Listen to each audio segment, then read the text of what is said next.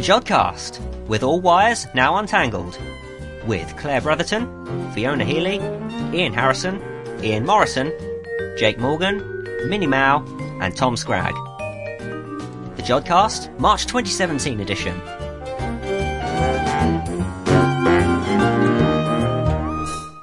Hello, and welcome back to the Jodcast. I'm Jake, and joining me in the studio today are Tom Scragg Hi.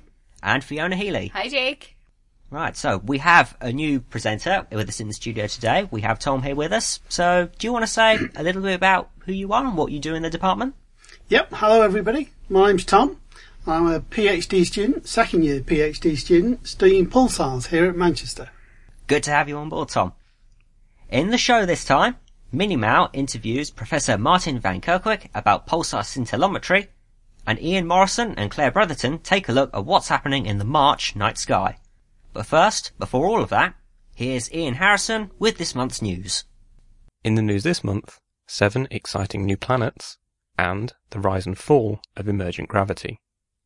Astronomers once again pushed the boundaries of the field of exoplanets this month with the announcement of the discovery of a system of seven Earth-sized rocky planets orbiting a single star. A press release on the 23rd of February detailed the discovery of the planets orbiting TRAPPIST-1, a red dwarf star some 40 light-years away from Earth. The system was first observed by a group of scientists from the University of Liège in Belgium, as you may have guessed from the name. TRAPPIST is a rather heavy-handedly constructed acronym for Transiting Planets and Planetesimals Small Telescope South, and refers to an instrument at the La Silla Observatory in Chile. TRAPPIST-1, in the direction of the constellation Aquarius, is a very unsun-like star, being some 2,000 times dimmer and far cooler than the Sun, and being only marginally bigger than the planet Jupiter, albeit 80 times as massive. This means that the planets named TRAPPIST-1b to H also have a number of very unusual properties. All are packed in extremely close to their parent star, lying between 0.01 and 0.06 AU, all smaller distances than that between the Sun and Mercury. This proximity means that the years on the seven planets are all incredibly short, lasting only between 1.5 and 20 Earth days.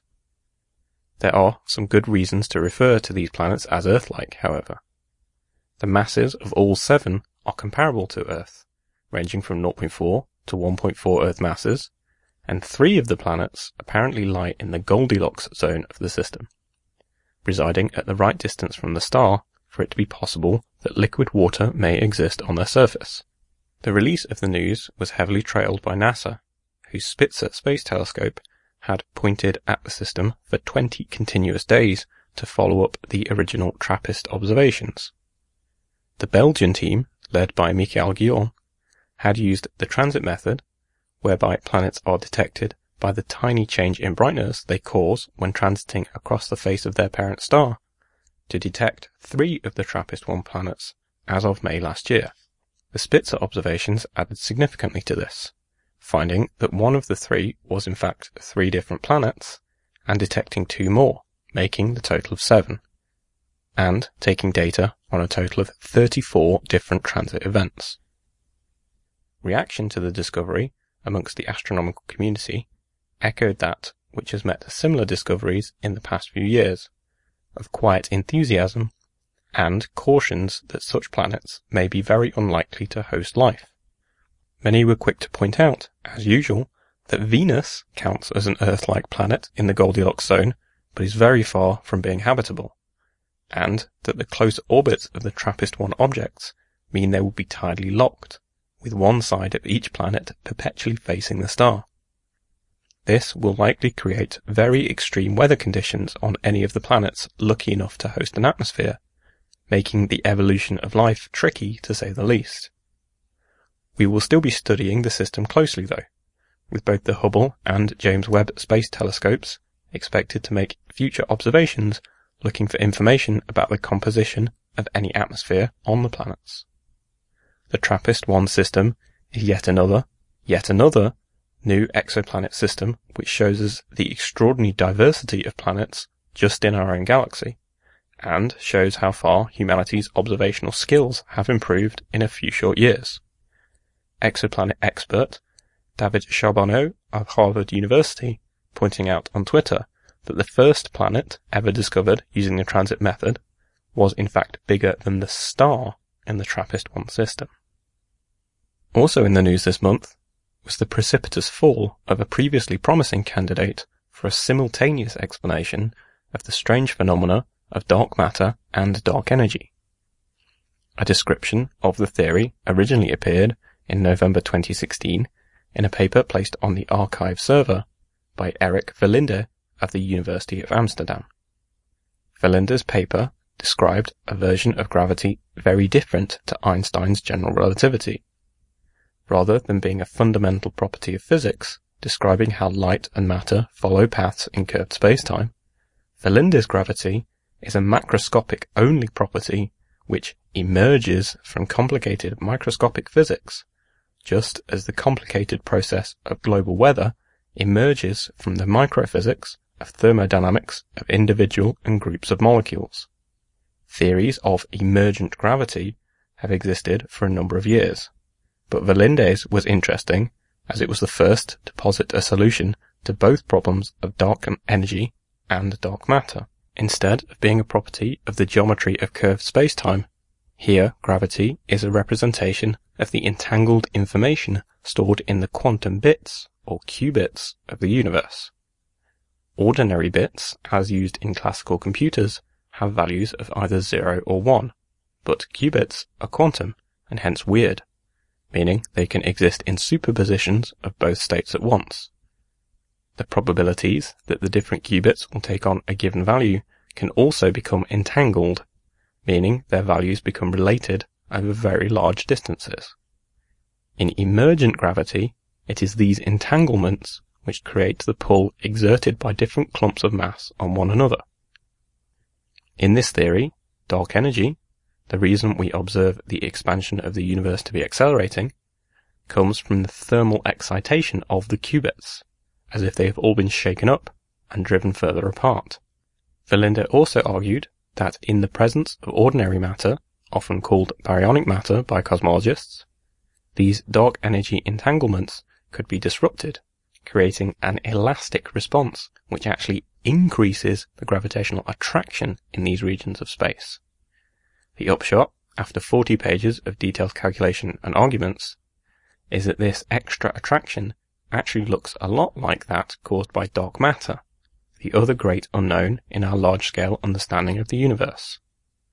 This theory thus kills two birds with one stone, and was met with much excitement. Shortly after, another paper by a group of prominent observational cosmologists in December lended further credence to the idea. The group, led by Margot Brouwer of Leiden University, also in the Netherlands, calculated the expected distortions of images of background galaxies caused by gravitational lensing by galaxies which formed in a universe with Verlinde's emergent gravity. They were able to show that the mass structures of the lensing galaxies in the new theory were at least as consistent with the observations as the structures of lensing galaxies in the standard old lambda CDM cosmology containing both dark matter and dark energy. This all sounds great, but the lensing paper in December was met with strong skepticism by many, who pointed out many apparent naiveties in the analysis, which assumed the galaxies were spherical, point-like masses, and that the emergent gravity theory was able to somehow produce both the gravitational lensing effect and the whole concept of a universe expanding at an accelerating rate in the first place. Further daggers to Verlinde's heart came on Valentine's Day this year, when two papers were released at the same time, showing that the emergent gravity theory was actually inconsistent with a number of other observations. One by Federico Lelli, Stacy McGaugh, and James Schombert creates simple models for disk galaxies but not as simple as spherical points in emergent gravity.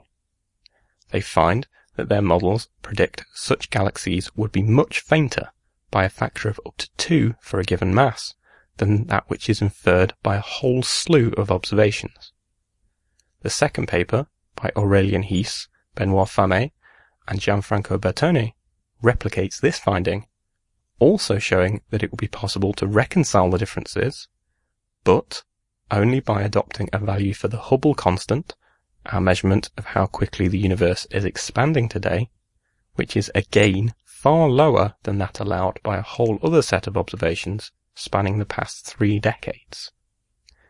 In addition, they retreat to a situation where the simple calculations currently possible within the emergent gravity model should be most valid in our own solar system, where bodies such as the Sun are extremely spherical and comparatively small. Here they again find a large discrepancy with observations, showing that there are seven orders of magnitude, that is a factor of 10 million, between the departures expected from Newtonian gravity and those which have been actually observed. It will be interesting to see if emergent gravity can be saved, either with more detailed calculations or additions to account for the observational results, but it has already served as an excellent high-speed demonstration of how theories are tested in modern cosmology. Thanks for that, Ian. Now, Minnie interviews Professor Marten van Kerkwijk about pulsar scintillometry. This is Minnie interviewing Professor Marten van Kerkwijk from the University of Toronto. Hi, Marten. Hello. Could you tell us a little bit about your research? I'd like to, to study dead objects, Dead objects.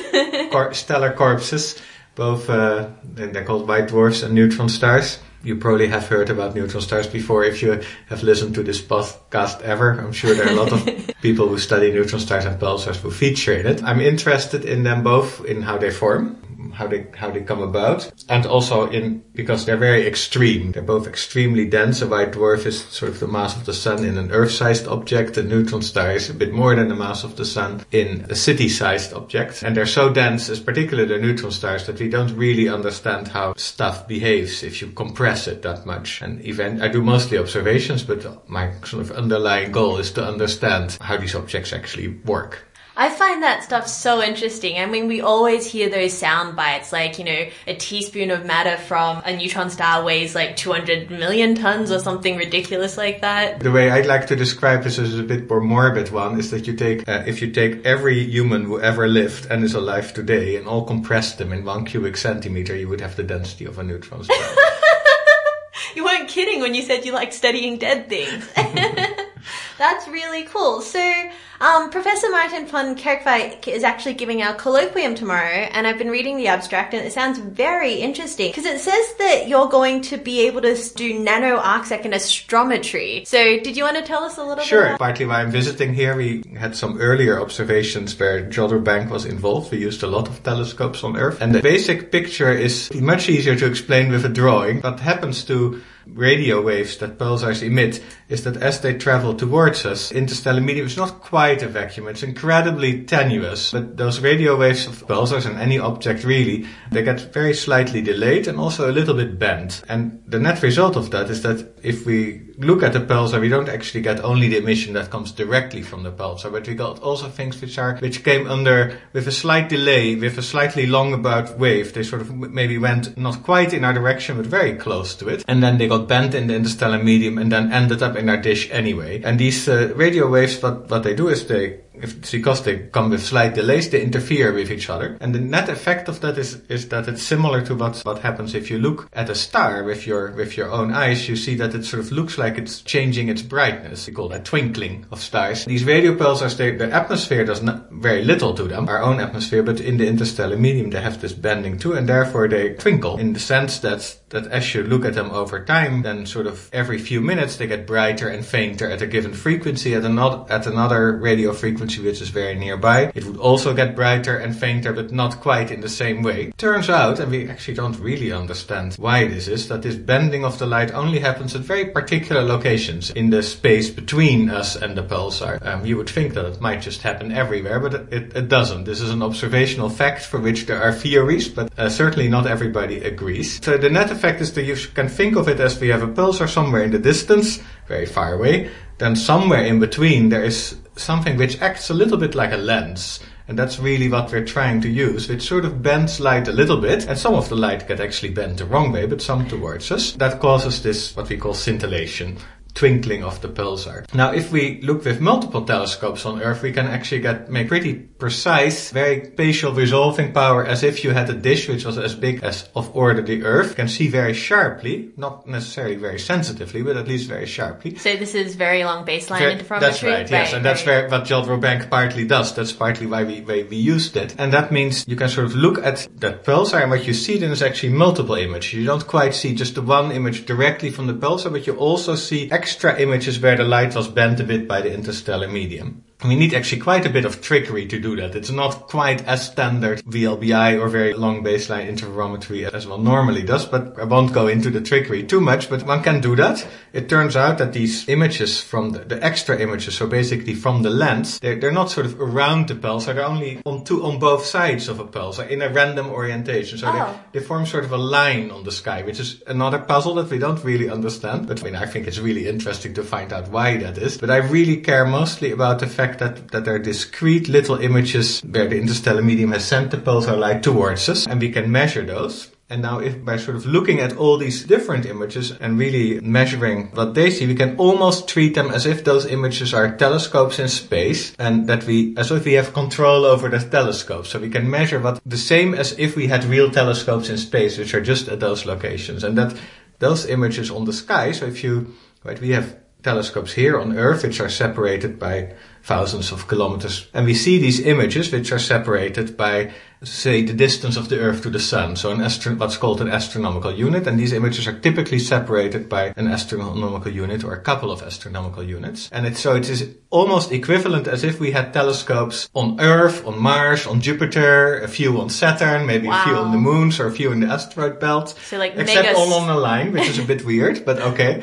And and so you can sort of imagine that we, if we could do really well with telescopes spread over Earth, we're already very happy. We get sort of milli-arc second precision measurements. That if you spread them even further, all through your solar system, basically, and that's sort of the spatial scales we're talking about, then you can get millions of times better resolution. So you get this nano-arc second uh, precision measurements. That that's sort of the the overall goal that we're trying to reach. And it has sort of been done, not by me actually, but partially by a colleague who was in Australia and is now in the United States, Walter Brisken, and then a colleague of mine in Toronto, Ue-Li Pen, has Walter Brisken did it from Earth and sort of showed that, oh, these images, they're all on a line and they're sort of separated by some astronomical units. And then my colleague Ue-Li Pen went a step further to say, "Ah, now I can use this to look at with really high resolution at the pulsar. And we're trying to now make this a bit more common and in some sense do scientifically more interesting studies with it. The one that they did was quite nice, but it didn't answer a question that was maybe particularly fantastic. That's very interesting. So essentially, instead of very long baseline interferometry, you're doing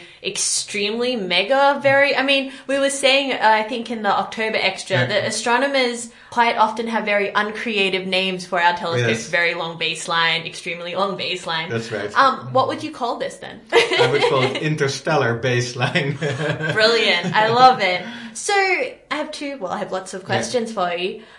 I always thought that scintillation was due to our own ionosphere, and I suppose that's probably true for stars. So what makes pulsars scintillate? Like, why don't stars scintillate due to the ISM? Uh, so, so the, the two reasons. One is, it depends you mean by star as you see it by your eye. Then they don't scintillate because the interstellar medium is not dense enough to bend the light of a star Oh, much because at all. optical. Yeah, the, Right. but there's another reason which is in some sense also related to what you, that you can actually tell if you look by eye at the sky which is a planet and which is a star. Right. Because planets don't twinkle. Right, because they're bigger in the sky. That's right. They're bigger in the sky and therefore different parts of the planet go through different parts of the atmosphere and each of those in principle twinkles, but because you have so many different parts, you, you sort of cancel out all the twinkling. Some go up, some go down and that cancels out. Now the same goes for this uh, radio scintillation. If your radio source is too big, you would get many different paths and they would actually not scintillate. Right. And basically because the scale for that that is the same nano arc second. So anything that's bigger than, say, 200 nano arc seconds on the sky as seen from us, which is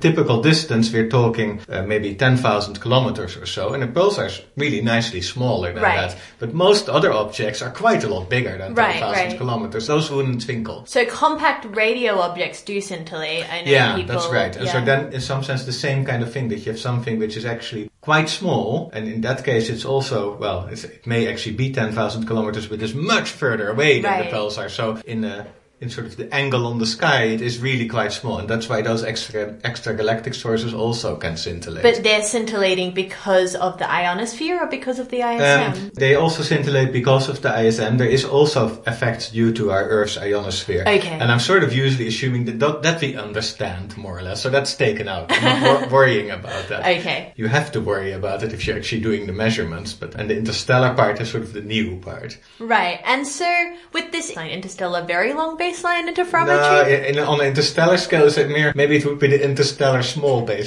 interferometer. the interstellar small um, baseline interferometry. This is something that you can only do with pulsars because they're so compact. That's right. But does that also mean you can only study pulsars with Um, yeah, so m- maybe one could, in principle, as you said, there are some extragalactic sources, so maybe one could study those too. That's actually harder because pulsars have the advantage that they have these regular pulses of radio emission, and, and we use that in part to help us understand what how this scintillation pattern works. But Oh, in I see. principle, those those extragalactic sources one could do too, but basically, yes, at some level one is limited to what happen to be the most interesting objects in the universe, so it's not so bad. well, so, one of the most interesting. I think you might be a little biased, Yeah, but yeah, pulsars are very interesting. So the other thing I saw that you're going to be talking Yeah. about in the colloquium tomorrow are these giant pulses. Right. And so if I, again, I think I told you, I'm not a pulsar astronomer. I basically understand you've got this very compact object, it's rotating, Yeah. we see the beam of, you know, Right. uh, particles. But how often do you get giant pulsars? What causes them? What, So most pulsars, as you said, it's standard picture of a lighthouse. There's something turning turning around, and the beam of the lighthouse, if it goes towards you, you see a, a pulse of emission coming by. And some pulsars sometimes emit much brighter pulses, which are with thousands of times brighter. So for the object that we've been studying, normally in any given rotation, we just barely detect that there is a little peak and we just add many of them together and we get a nice signal. But those ones are just completely obvious, those giant pulses. And they come, but not, many pulsars don't do this. Some do. The, the crab pulsar, one of the first ones, is a very famous example. Actually, that's one which is so extreme that it almost only emits giant pulses and then for long times you don't see anything and then another giant pulse. And our pulsar is a bit more in between, I guess, in that it, it shows these maybe every few seconds it has one giant pulse. Now this pulsar rotates incredibly fast. It rotates around its axis 600 times per second. wow. So normally you get actually for every few thousand regular pulses you get one one which really stands out and it's quite clear. It's not just that oh this was a bit unusually bright. It it really stands out. Right. So, and they're very very short, which is really really really sort of So interesting. you said they happen every few thousand rotations, so Yeah. it's doing a giant pulse every few seconds. Well, that's the ones we see, of course, right? It might Right. be doing much more, many more of them, which happen to go in the wrong way, and we don't see them. what do you mean by in the wrong way? Well, they're emitted. They're usually emitted maybe quite in some direction, and Oh, it, ha- it doesn't happen not to go towards us. Wow.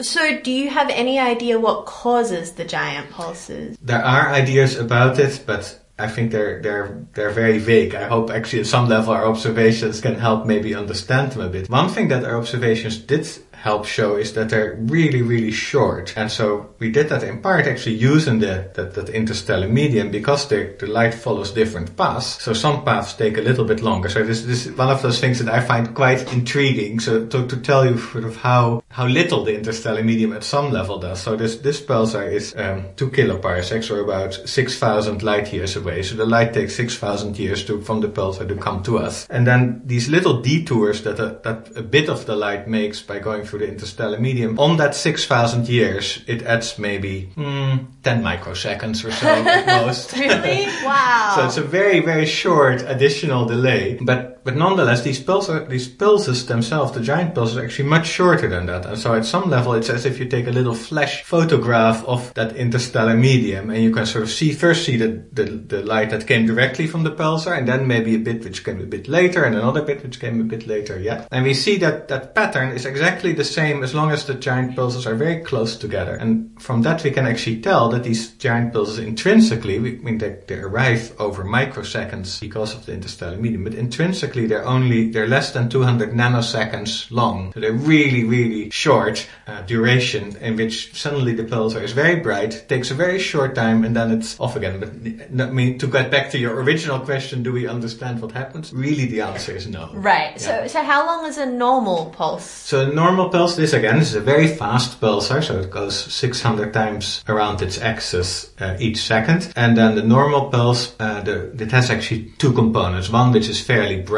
and it lasts maybe, sorry, one which is fairly, fairly long and it lasts maybe 0.4 milliseconds. And then there's a, a shorter and brighter component, is more of a peak that lasts, well, what would it be? Maybe 0.1 millisecond or so. But so that is in nanoseconds, that would be, um, I should do this right, 100,000 nanoseconds. Right. So these giant pulses are much, much shorter than that. So, in my naive view of a pulsar, I was under the impression that pulsars, one of the reasons they're so interesting is because they're so regular, Right. their pulses occur at the same time, Yeah. and I thought that their relative, I guess, strength of each pulse was relatively similar and duration was Yeah. relatively similar. So these things are really like an- anomalies. Yeah, it is not quite true that every pulse always looks so similar, but if you've, you've added maybe 30 or 100 pulses together, then you have something which is really stable, which Right. is what people use for the, for the timing. It is actually, in some sense, a little bit, I mean, in some sense, maybe it's good that the giant pulses occur relatively frequently, but they, they would throw one off a little bit if, but, but then again, many pulsars don't have these giant pulses. Uh, What fraction of pulsars have giant well, I pulses? think we have to be a little bit careful which fraction has to be found.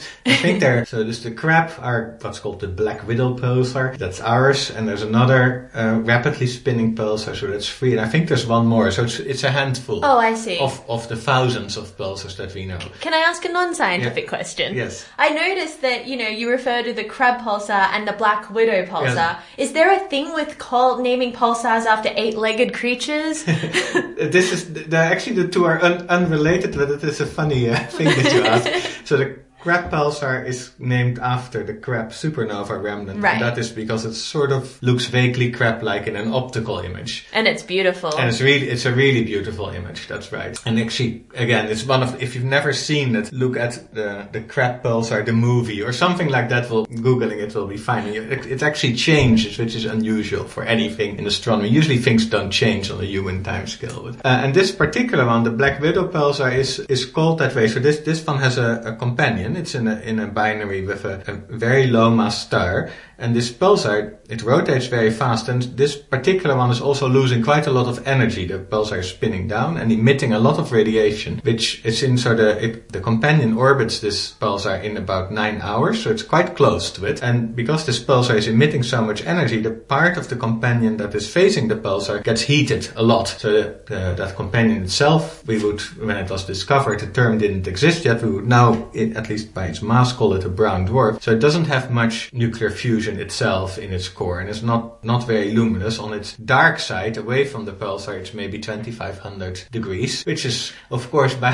terrestrial standards, quite hot. Celsius or Kelvin, that doesn't really matter in this this case. But on the on the side facing the pulsar, it's about as hot as the sun. oh, wow. 6,000 um, degrees ish. That's right. So it's more than two times as hot. And uh, the other thing that we observe is that if the pulsar is sort of, it doesn't completely get covered by the companion, but if it's behind the companion, then it, in some radio frequencies it, it dims quite a lot. So there is something coming off the companion, so, and which is probably related to it being heated so much by the pulsar. There's some stuff is leaving the companion, uh, some kind of wind of stellar material at a relatively large rate. And at least initially when they found the system, they thought it was such a large rate that if you waited a billion years or so, the companion would be completely gone. That actually we no longer think that, but that is why it was called the Black Widow pulsar. Because it's eating it had it a mate and it was, it's actually not eating it, but it's sort of blasting it apart. Um, but we now for from further measurements we realized that, that that's not quite true. It will it will stay there, um, but it will get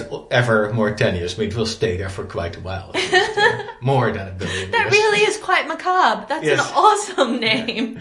Yes. That, but aren't there a lot of, I guess, millisecond pulsars or like uh, pulsars that are in binary systems that are also, I guess, cannibalizing or Yeah, so there, so there, there are quite a lot of, in fact, many of these very rapidly rotating neutron stars are in binaries, and we think that is because at some point their companion, not just before it, it was a pulsar, the companion might have, because it end, neared the end of its life, might have become bigger and donated some of the material to the pulsar by, by becoming too big, and at some point the material closest to the pulsar sort of doesn't know anymore. Hey, I'm actually not, don't really belong to the companion anymore. I want to go to the, to the pulsar.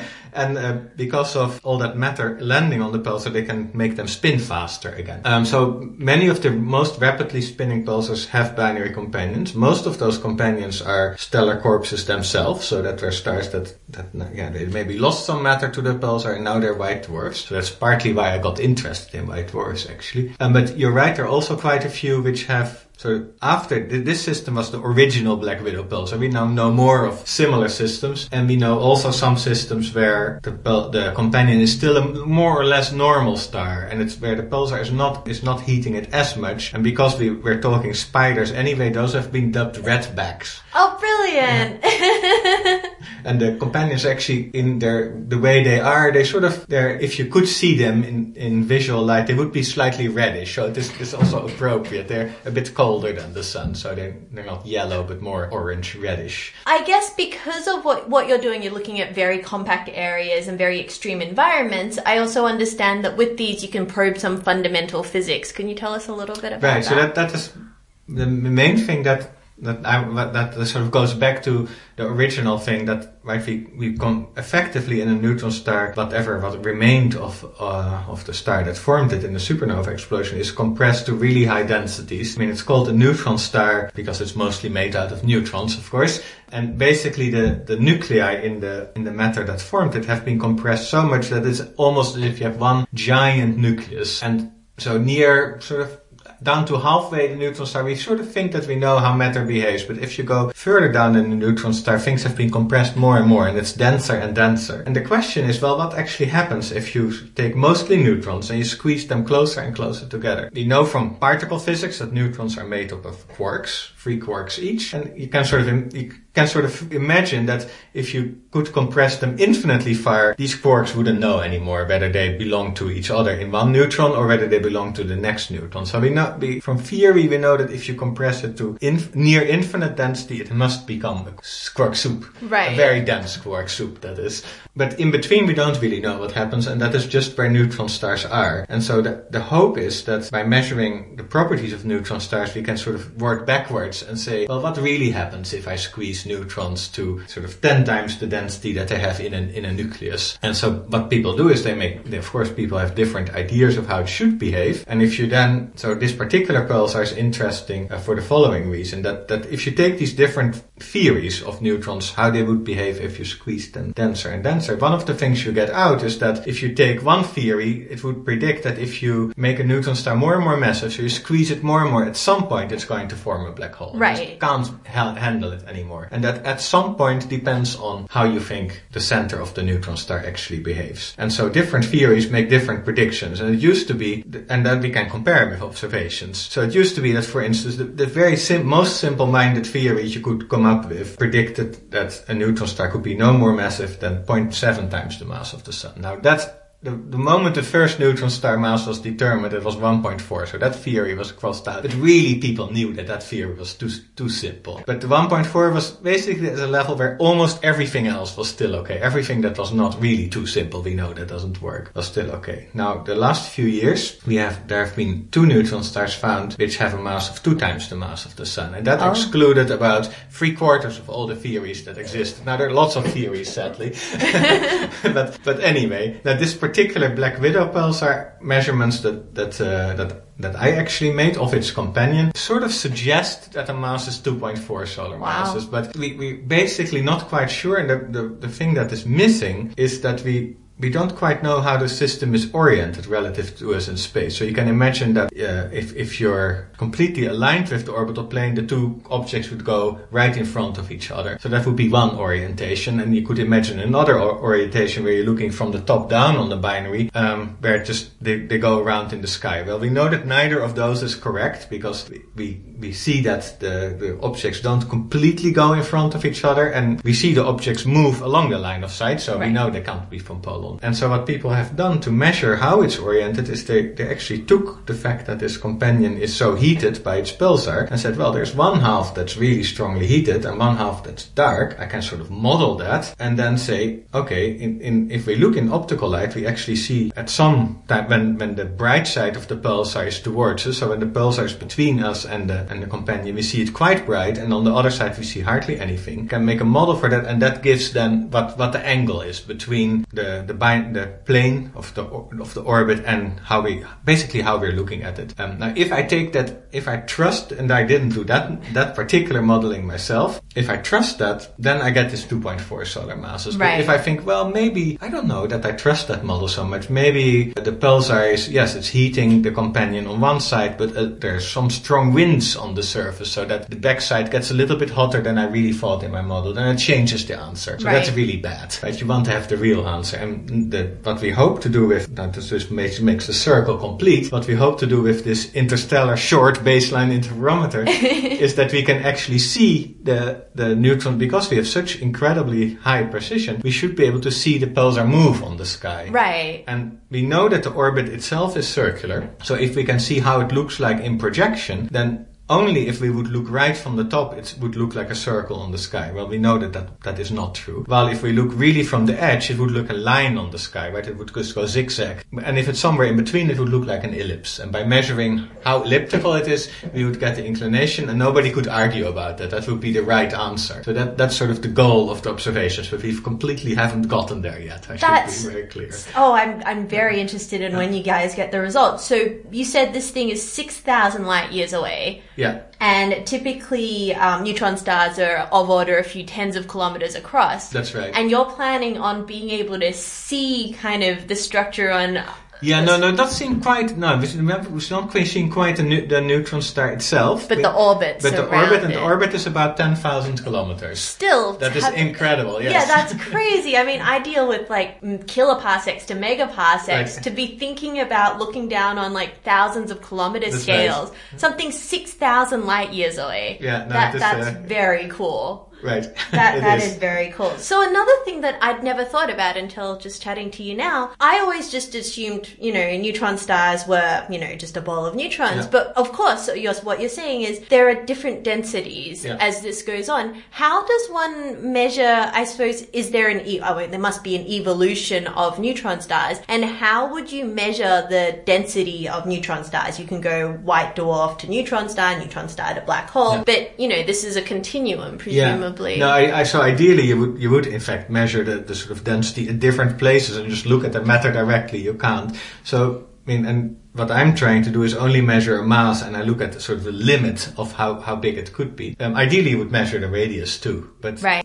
so people have thought of different ways of doing that. And the main way is basically look actually at different neutron stars in, in other types of binaries where you, you, you actually do throw some matter on the neutron star. And you see then the binary get, the neutron star gets very bright because this matter falls towards the neutron star with about a third of the speed of light. So when it hits the surface it gets really hot. So that heats the neutron star up a bit. And then the rate that is very difficult to model. But we see it's getting very bright get very hot. And then at some point that stops. And then you basically see the neutron star cool. We say, okay, well, if we now measure how much flux it emits, and we know for some neutron stars we know the distance fairly well, we measure how hot it is, we can work out in principle what the radius should be. Right. And so people have measured the radii that way. And here again, that is, there's the in principle measurement because what, what one usually, for a given temperature, do you really know how much flux is emitted? We know it approximately. We use a black body formula that's de- developed by Planck a hundred years ago. Uh, it's probably not quite right. We make a model that should be a bit better. Do we know it for sure? Well, I, I would say no.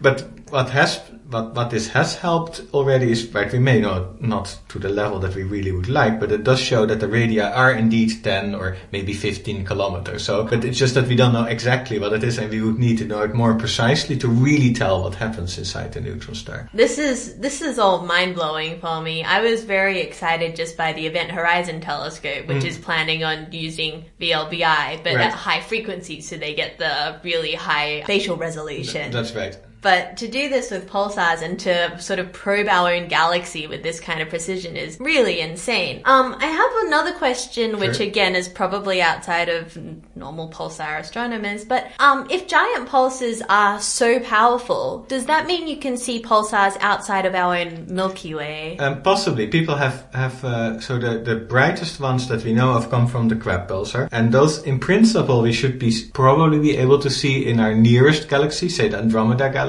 Um, people have looked for it, not quite found it. I, I must say I'm not completely sure whether one would have almost seen it or whether you would have seen something that's a bit brighter than a Crab. I don't remember that. But what what some people at least do think is that the fashion in astronomy, also in astronomy we have fashion with, with really sort of weird things that are really not understood and then everybody of course wants to help understand. But, so it's a fashion in a good sense, I think. And those are called fast radio bursts. So some, from random direction in the sky we, we get sometimes these flashes of radio emission which seem to to come from, from really quite far away. That's about the only constraint we have. And, and one of the maybe in some sense the, the simplest model for them is that they are in fact sort of ultra strong analogs of these so they're super giant pulses right? And we have to add another super or maybe hyper. Amazing acronyms. yes that's right. Uh, so that would- would be one possibility um, that they are pulsars like the crab pulsars and so that we in fact if that's the case we the answer to your question would be yes.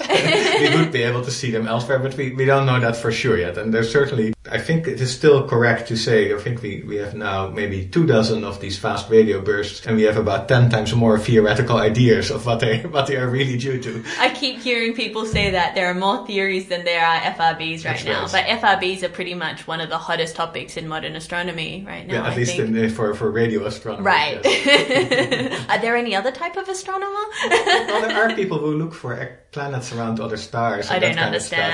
understand. Well, that's really exciting. Thank you so much for taking the time to join mm-hmm. us on this Well, podcast. thank you for having me. and I'm Great. really excited about the colloquium tomorrow. Okay. So well, I- thank I- you very much, and that was Professor Marten van Kerkwijk from the University of Toronto. Yep. Thanks, Marten. Thank you. Thanks for that, Minnie. Now we come to that part of the show where we fit in all those other bits we couldn't fit in anywhere else. The odds and ends. Oh, I'll start with the first one. On the 23rd of February, here in the UK, Storm Doris caused a fair amount of havoc. One impact was to close down all the active radio astronomy observatories across the country. The high winds put the telescopes at risk, so the structures and the dishes were pointed directly to the zenith and parked.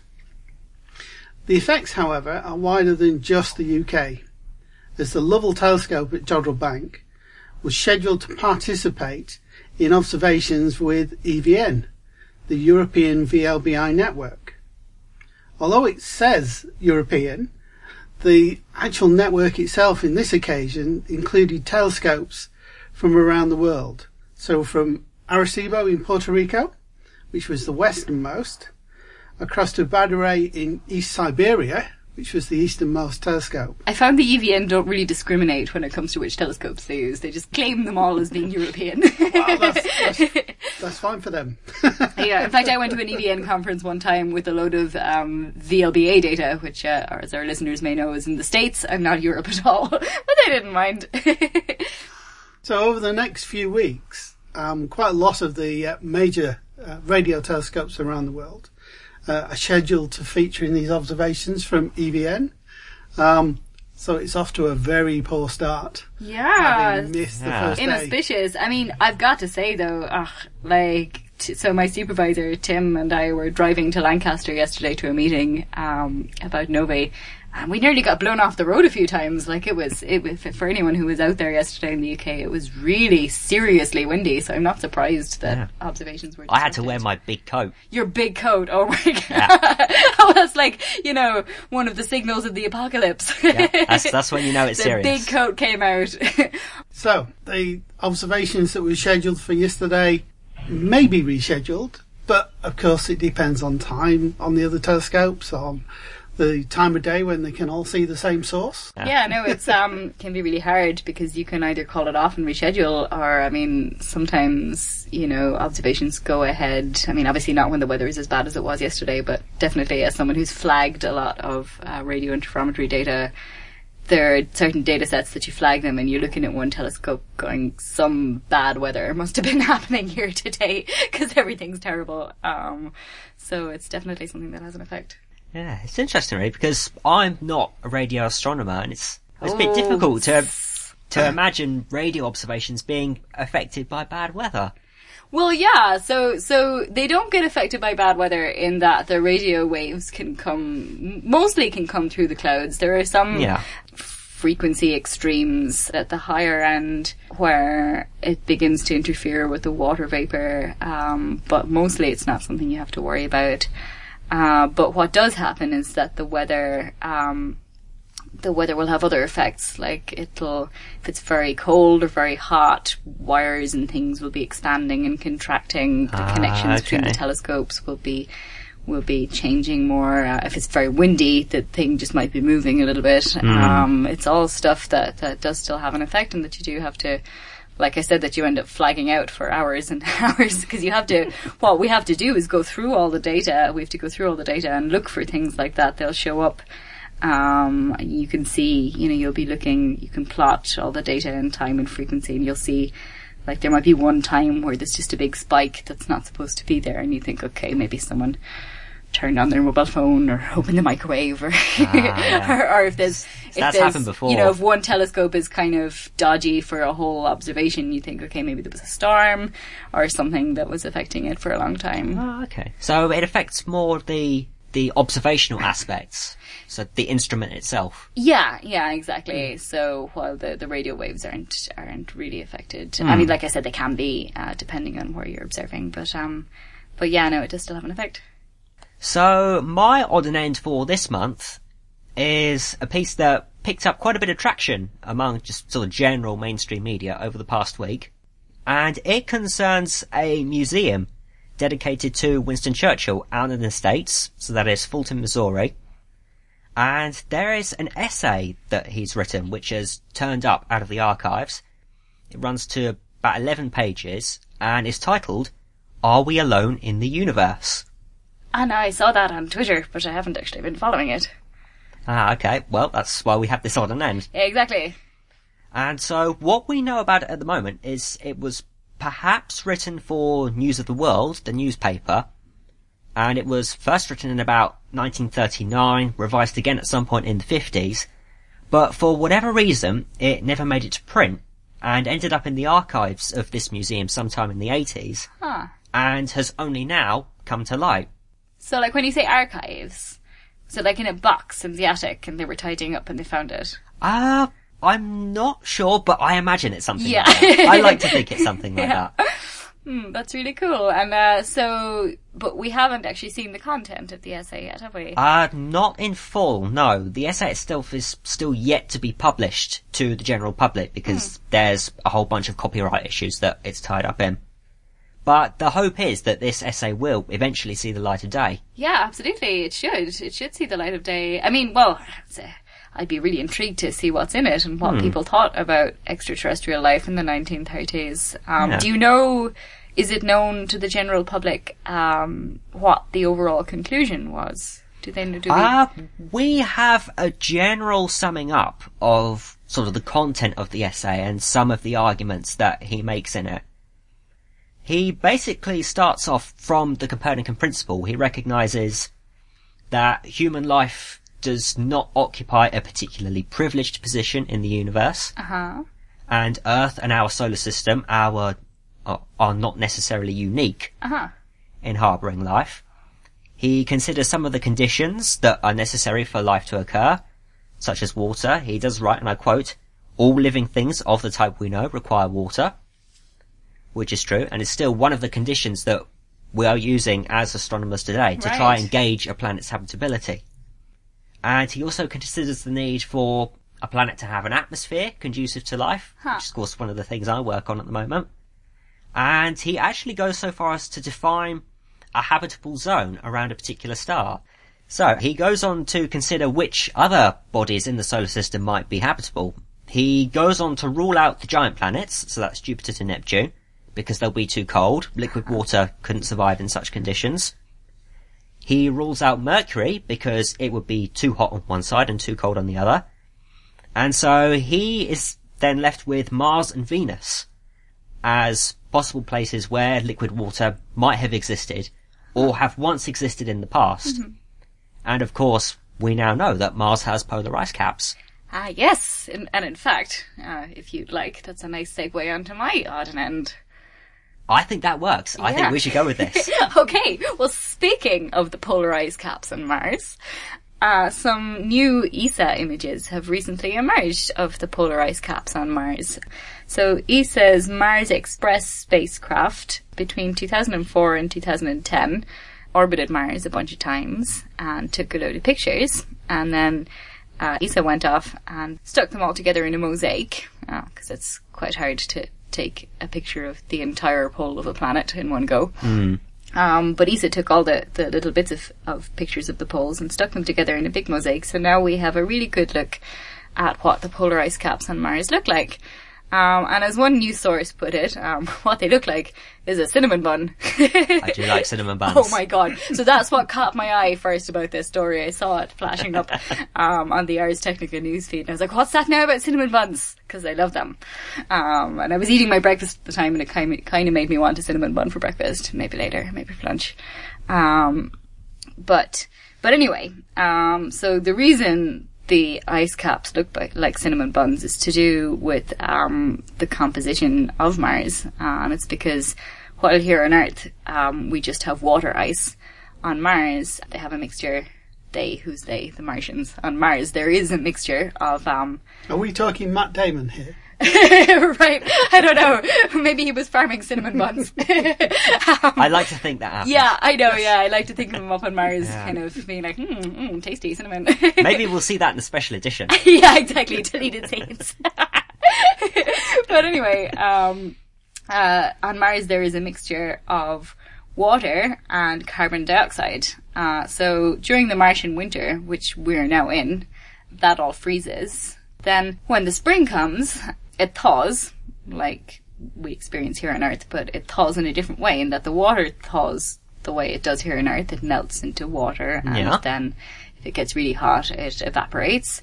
But the carbon dioxide goes straight from a solid state to a gas. So the result of that kind of, um, the, the result of that difference in how the two substances behave has left a bunch of really unusual features on the pole. So it's left these kind of swirling sand dunes, basically. Um, and the reason they're swirling is to do with the Coriolis force, which, like, honestly, I, I still don't understand. I've been a scientist for years now, and I still don't get. I looked in preparation for this. I looked at a Wikipedia article on it, and there was a kind of a moving diagram that made me nauseous, so I closed the tab. But anyway, you've got these kind of swirling sand dunes that are left over when um, the carbon dioxide vaporizes.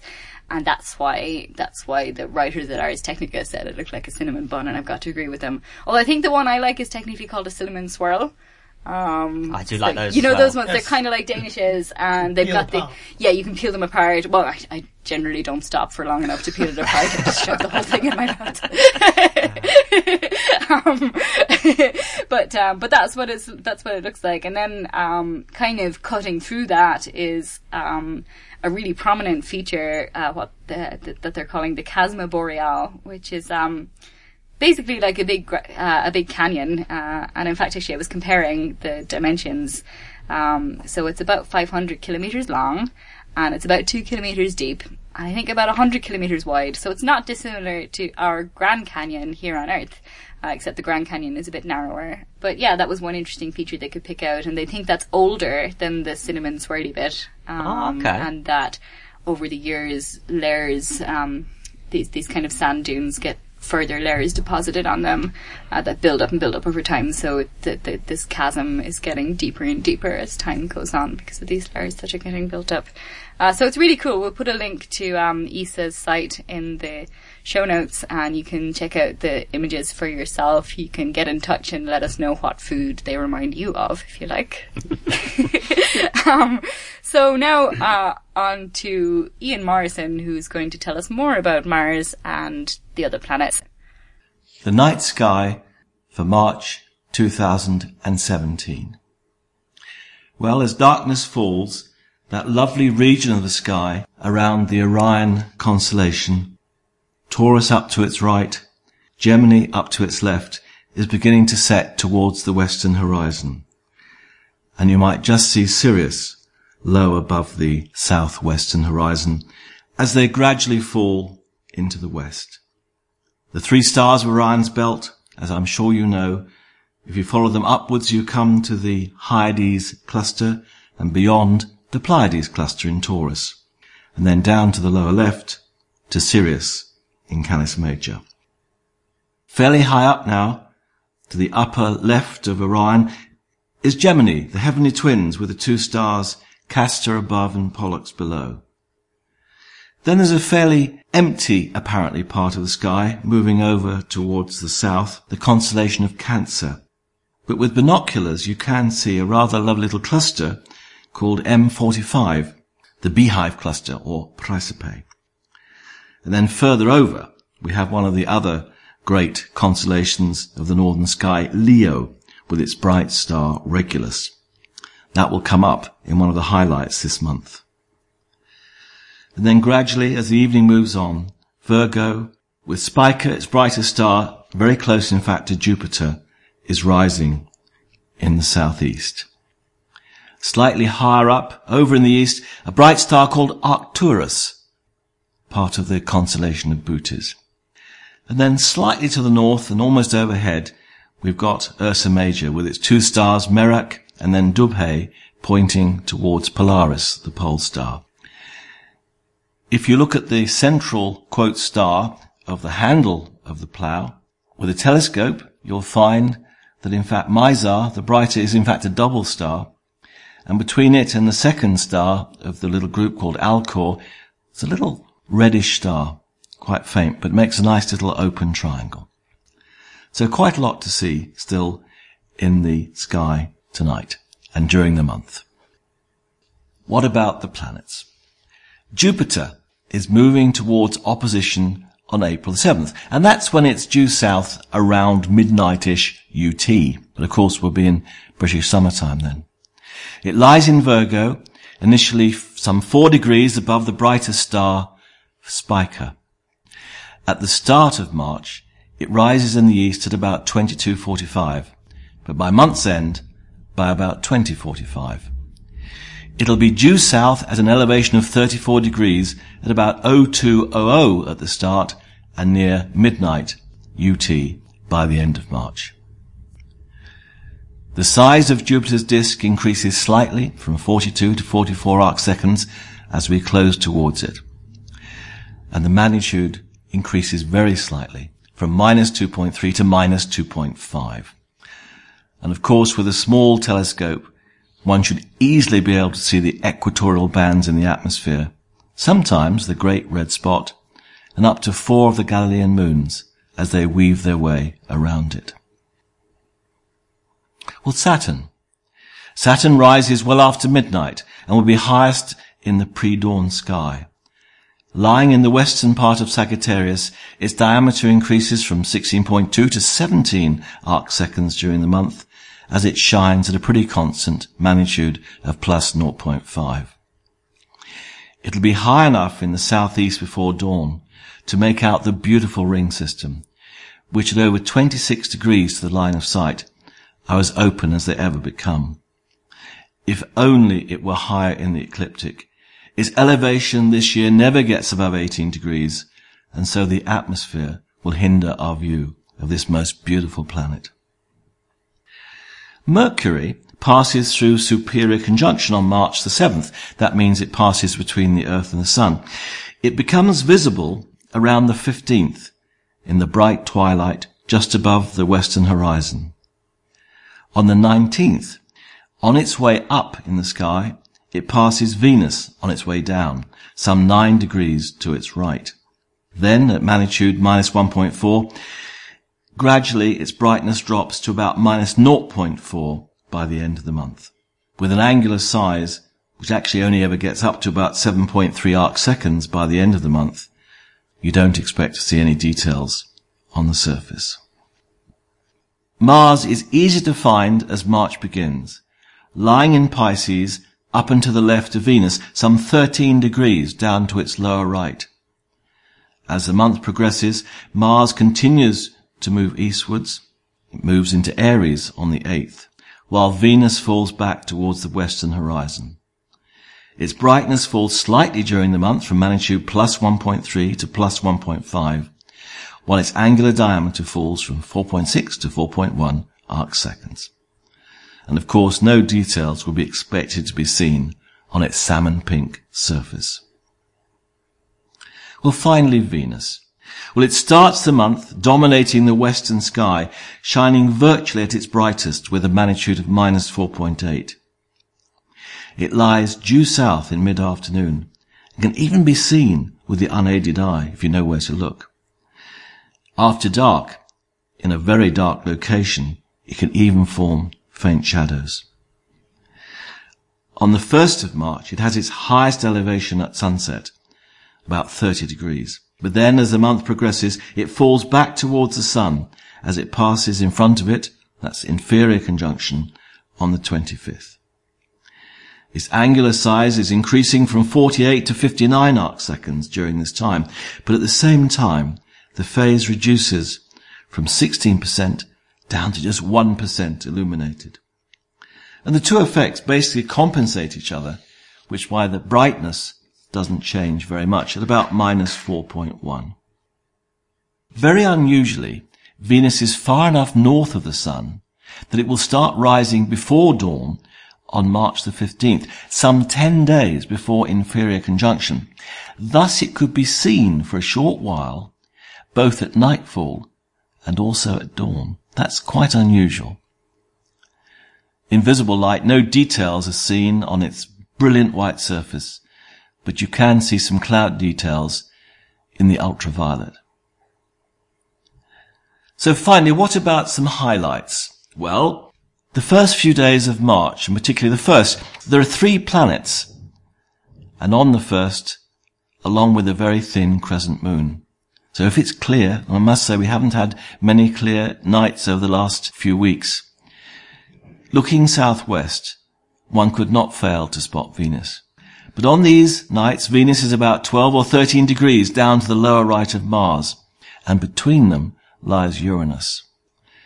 As I said on the 1st of March, they'll be joined by a very thin, waxing crescent moon.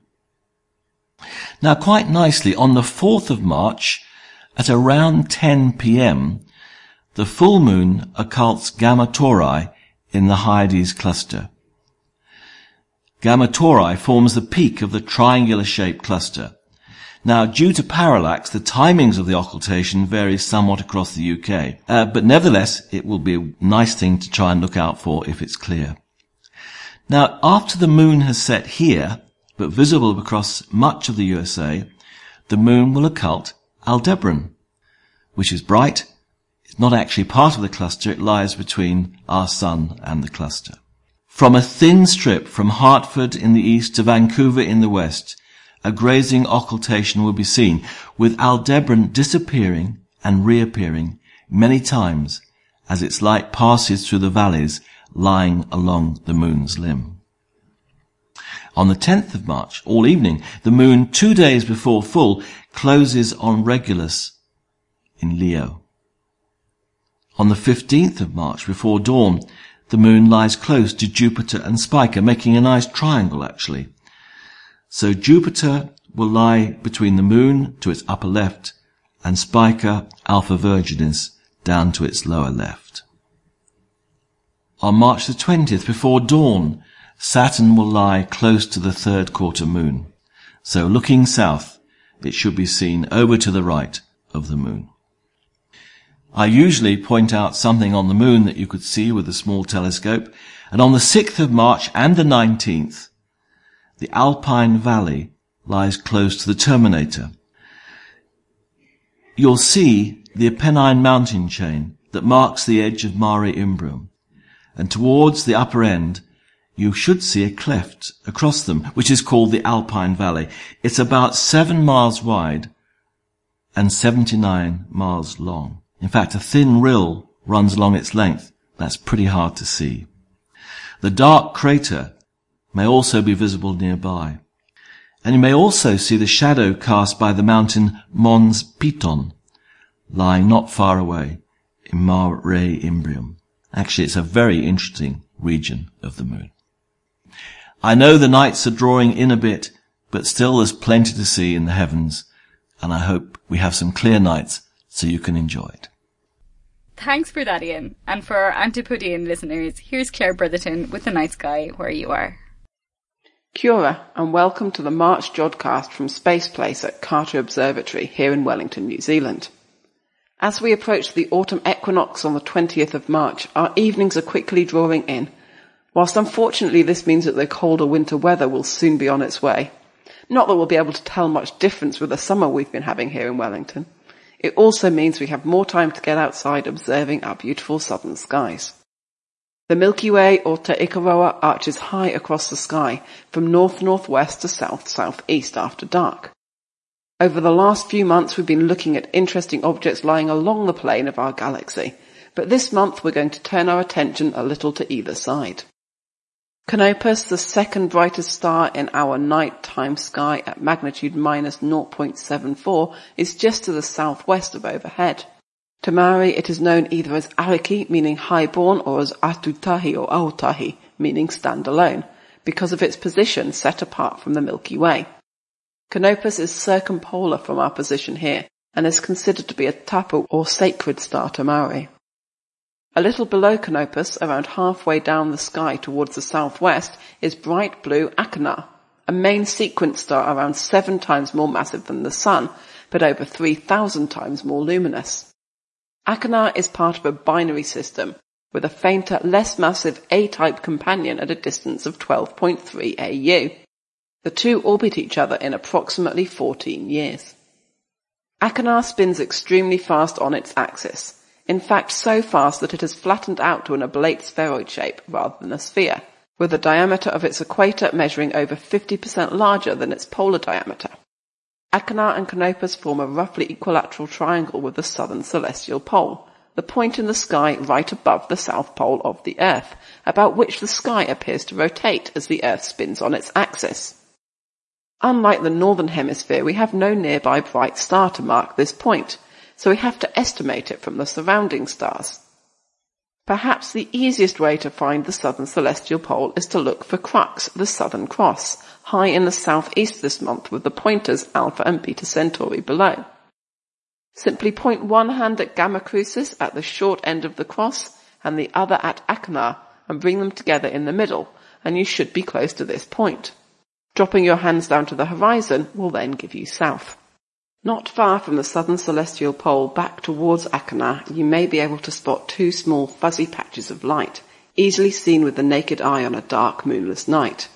These are the large and small Magellanic Clouds, two small irregular dwarf galaxies that neighbour our own.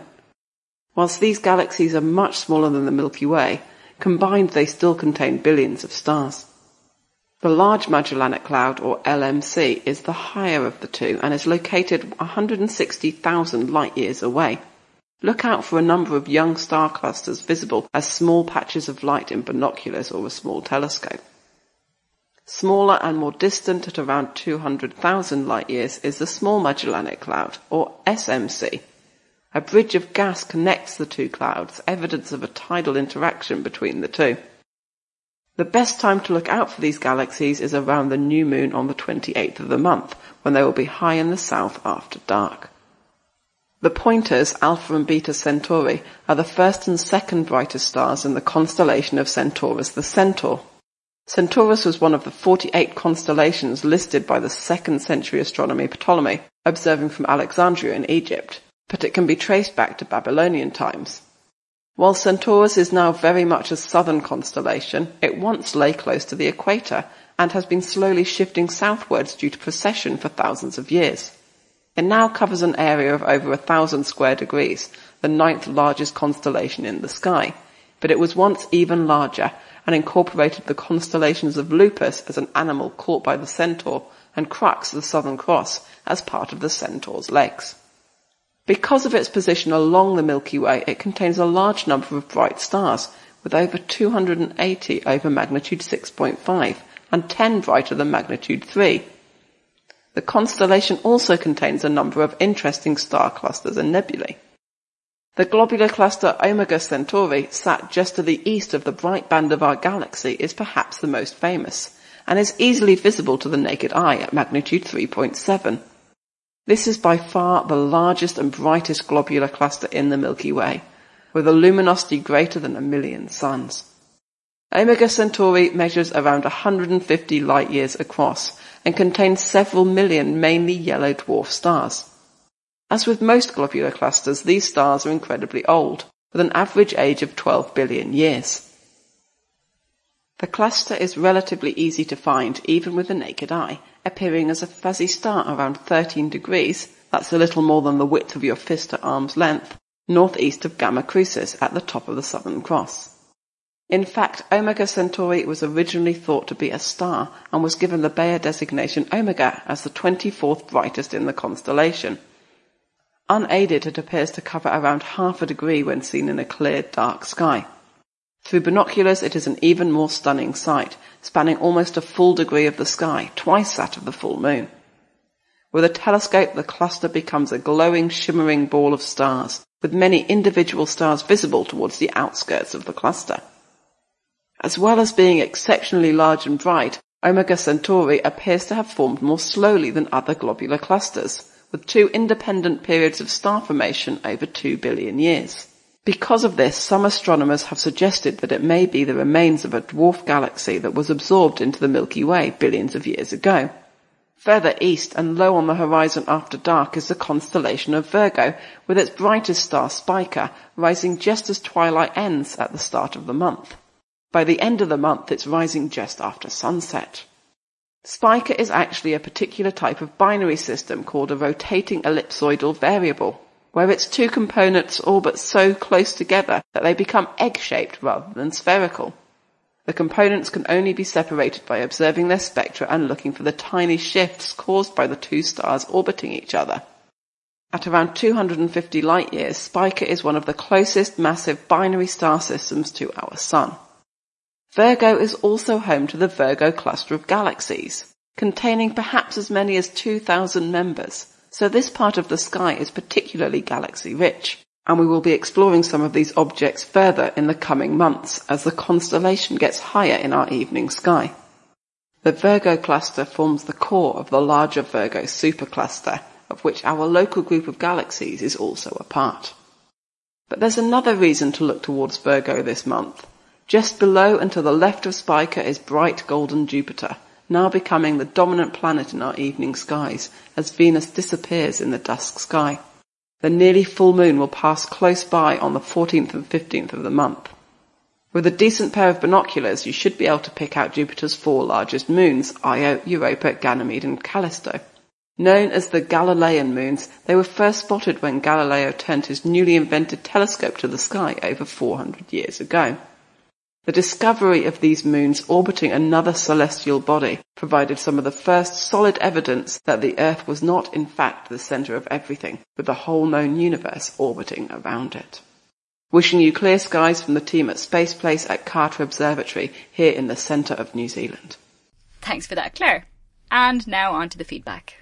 Okay, so we have some posts this month, which, as you know, makes us very excited here at the Jodcast. We've got a lovely postcard from Steph from West Australia, and it's got a beautiful picture on the front of Rottnest Island, which, like, honestly, I wish I was there right now because it looks amazing. It's this beautiful, like, turquoise water and a lovely white sand beach and a nice lighthouse, and everybody looks like they're having a really na- nice time, and I'm super envious.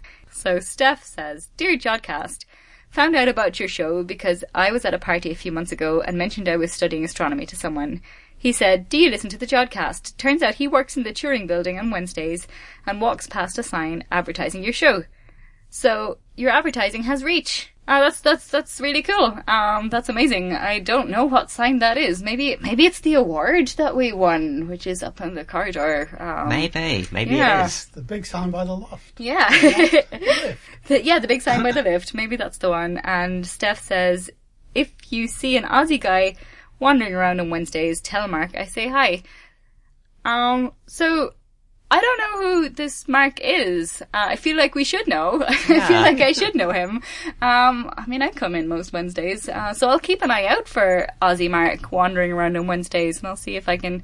Minnie might know. Minnie, only because Minnie's also from Australia, and Minnie also comes on Wednesdays. So I'll ask her. There might be a thing. But Mark, uh, if you're listening, uh, I'm, I'm sorry we don't know who you are, and you can get in touch to let us know if you like. And uh, if you're someone that we should already know but are forgetting about, we're, we're terribly sorry. Um, so yeah, so thank you for that lovely postcard, Steph. And she, oh yeah, she says, Steph from WA, jod on. Well, you jod on too, Steph, and good luck with your studies. Okay, for email this month, none. No emails. Not this month. Please Short send session. us some emails. Mark, if you're out there, send an email. Yeah, yeah. Yes. Or a postcard, we like those too. Meanwhile, on Facebook, Anne Stone says, Great piece on X-ray binaries. Exciting and inspiring. Don't miss it. And on Twitter, uh, former Jodcaster Jen Gupta, hi Jen, says in in a seminar by Ian Harrison, who just showed a map of E Merlin, and now I'm having flashbacks to our Jodcast road trip to all of the telescopes. Ah yes, the Jodcast, the, famous Jodcast road trip, which I think we we had flashbacks to during our live show last year. Um, which we're coming up on a year now from our live show, so that was an exciting time. Um, and that's uh, that's Jen Gupta, of course, was at that live show. Uh, so some of you, I'm sure a lot of you remember her. Um, so hi Jen, lovely to hear from you as always. I hope things are going well. In other news this month, our very own Monique Henson was featured in the online series Women of Science. Yay, Monique! I've been following that actually. It's lovely. So yeah, if I I haven't been following it specifically, but I did see this come up in my feed, Yeah. Which is good. It's good to know that it has reach. And she says, "It's okay to find things hard. That doesn't mean you're stupid. I think you determine your value as a person." And I think in this age of social media, I think those are words that we would all do well to remember. Yeah, that's a fantastic message. No, I, I've been looking at that whole series. It's really, really nice. Well done, Monique. It's absolutely fantastic. Um, so yeah, we'll, we might put a link to that in the show notes as well in case any of our listeners want to check out Monique. Um, Yes. Because it's I- a, I it's a really nice photo done. story and she talks a bit about her work and she gives us other inspiring little lessons like that. So Yeah. Okay, and if you want to get in touch, you can do so via the website at www.jodcast.net, on Twitter at twitter.com slash jodcast. On Facebook at facebook.com slash jodcast. On YouTube at youtube.com slash jodcast, On Flickr at flickr.com slash groups slash jodcast. And don't forget that you can send us posts. The address is on our website. Okay, that's it for the show. Thanks to Minnie for this month's interview. The editors this month were Adam Avison, Claire Bretherton, Ian Harrison, Prabu Thiagaraj, and Charlie Walker. The producers this month were Naomi Asabre Frimpong and George Bendo. Until next time, Jod on!